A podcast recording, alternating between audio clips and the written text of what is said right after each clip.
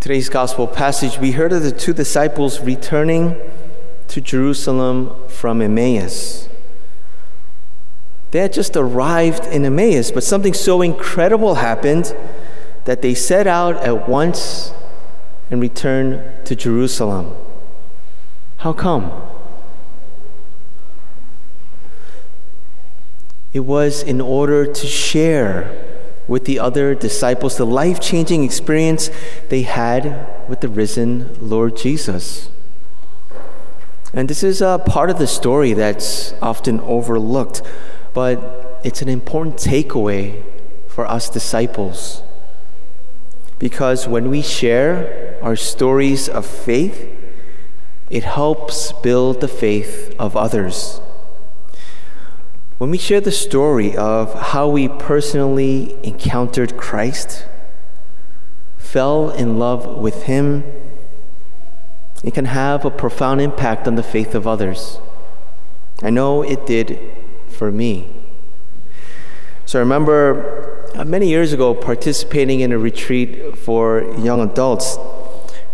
Yeah, at that time, I would describe myself as, uh, you know, somewhat serious about the faith, even you know, enthusiastic about it. However, I wasn't ready to go all in and say yes to God with regard to my vocation. Well, at this retreat, uh, one of the leaders gave her witness talk. She talked about her life before she had met God, including some terrible hardships she endured. Uh, she shared the story of how she encountered the person of Jesus and received his healing touch. It was a beautiful and powerful story of how she was lost and found by our Lord, the Good Shepherd. I was amazed and deeply touched. Um, I was moved by her honesty and courage and the sharing of her faith experience, well, it, inspired me to grow in my faith. So, shortly after the witness talk, I had the opportunity to go to confession where I, for the first time in my life, decided to be completely transparent and honest with God, you know, not holding anything back. And that's when I had a life changing experience of Christ's love and mercy. After that, I was never the same. I don't know if there are any here who have been on retreats, but um, yeah, at, towards the end and after the retreat is over, uh, there, there's something called a phenomenon called spiritual high. Well, after this retreat, I was on this spiritual high for almost a year. It was unbelievable like all the worries and anxieties I had been carrying with me, it was like they were lifted off my shoulders. They had completely dissipated. I knew to my core that I was a forgiven sinner, a beloved Son of God, and nothing else mattered. And it was this sense of deeply abiding peace that stayed with me when I finally decided to discern God's call to the priesthood. Yeah, and uh, what, six, seven years later, here, here I am. Dear brothers and sisters in Christ, when's the last time you shared your experience of coming to know, love, and follow Jesus? With someone else. You know, we don't have to overthink or make our testimony too. What we're doing is we're sharing about our best friend and the impact that he's had on our lives. So here's um, a little homework for all of you, right? During the course of this week, maybe after after this mass, and take some time to prayerfully prepare your witness talk, your testimony, because you never know when God will use you to bring others closer to Him.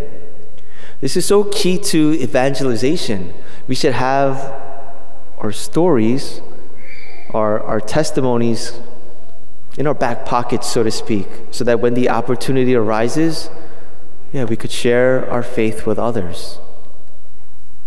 And when we share the faith in this personal manner with others, something special happens. Jesus appears in our midst. This is exactly what happens in today's gospel. And we also hear from Matthew's gospel when Jesus says, Where two or three are gathered in my name, there I am in their midst.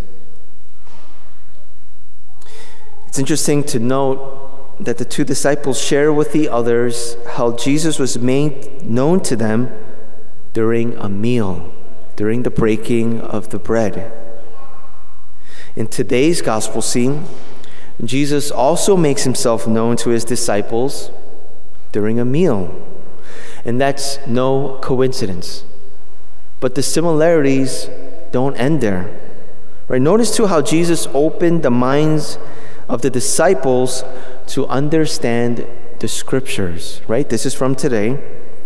But right before this gospel scene, the two disciples on the road to Emmaus, they too didn't recognize Jesus at first, even though he was literally walking with them.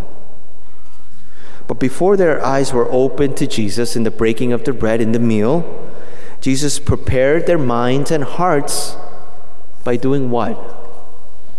Anybody know? What did Jesus do? He interpreted to them what referred to him in all the scriptures. So we see that in both instances, an understanding of sacred scripture, it played a crucial role in the disciples' encounter with the Lord Jesus.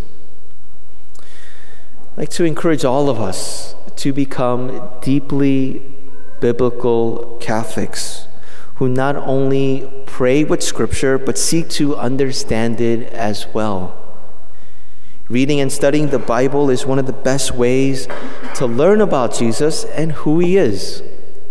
It's no coincidence that the word disciple comes from the Greek word to learn. A disciple is fundamentally someone who learns, someone who learns about God, someone who learns about Christ. So, if we desire to authentically love and follow Christ, we must not only encounter Him, but also learn about Him. A disciple cannot love Jesus without first knowing who He is. How can anyone love a person without know, knowing them first. The more we learn about who Jesus is, what his mission is, what he taught, what he's done, and what he will do, the more we can genuinely love him.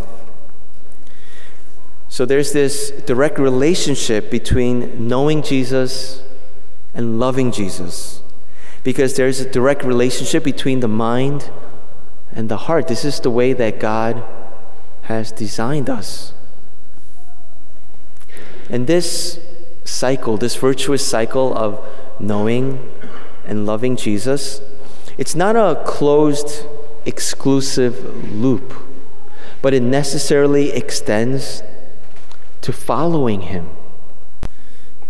This model of discipleship is an active and lifelong process, something that we're all called to embrace. And today's gospel serves as a great reminder that Jesus is present to us today, just as he was to the disciples 2,000 years ago. He is both the Word made flesh and the bread of life.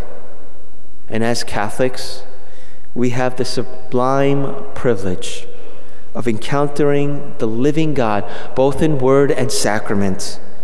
And nowhere is this more true than the Mass. Isn't this how our blessed Lord keeps his promise to us to be with us until the end of time? Dear friends, may we open our hearts and our minds at this Mass and every Mass to encounter the risen Lord Jesus as he continues to be in our midst and nourish us with his word and body.